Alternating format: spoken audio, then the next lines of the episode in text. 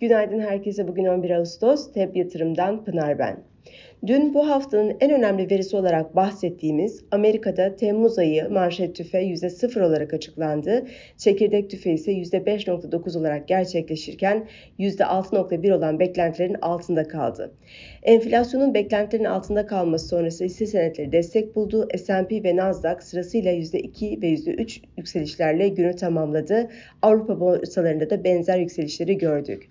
Enflasyondaki olumlu görünüm ağırlıklı olarak Temmuz ayında Amerika'da enerji fiyatlarının gerilemesine bağlı olurken rakamların ardından konuşan iki Fed üyesi enflasyonun Amerika'da hala yüksek olduğunun ve Fed'in faiz politikasının 2023'te de devam etmesini yerinde bulduklarının altını çizdiler.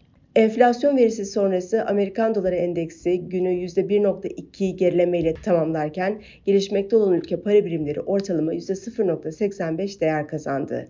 Türkiye CDS'i ise %4.5 düşüşle 676 seviyesine geriledi.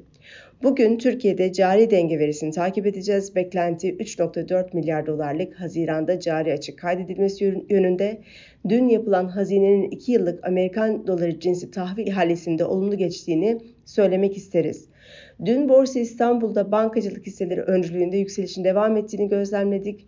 6 aylık bilançoların etkisiyle de hisse bazı hareketler sert oluyor. Bugün Borsa İstanbul'da gene hisse bazı hareketlerin devam etmesini bekleriz. Özellikle beklentilerin çok üzerinde bilanço açıklayan Türk Hava Yolları hisselerinde hareketlenme bekleyebiliriz. Herkese iyi günler.